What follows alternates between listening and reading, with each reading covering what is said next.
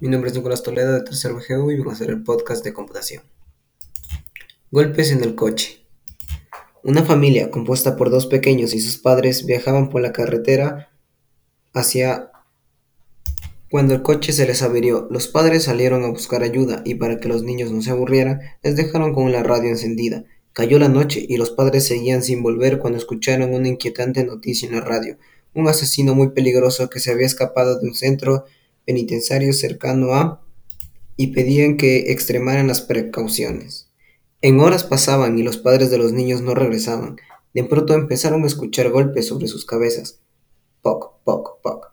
Todos los golpes, que parecían provenir de algo que golpeaba la parte de arriba del coche, eran cada vez más rápidos y fuertes. Poc, poc, poc.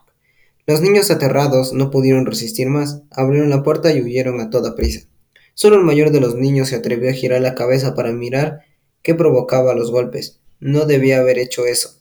Sobre el coche había un hombre de gran tamaño que golpeaba la parte superior del vehículo con algo que tenía en las manos. Eran las cabezas de sus padres.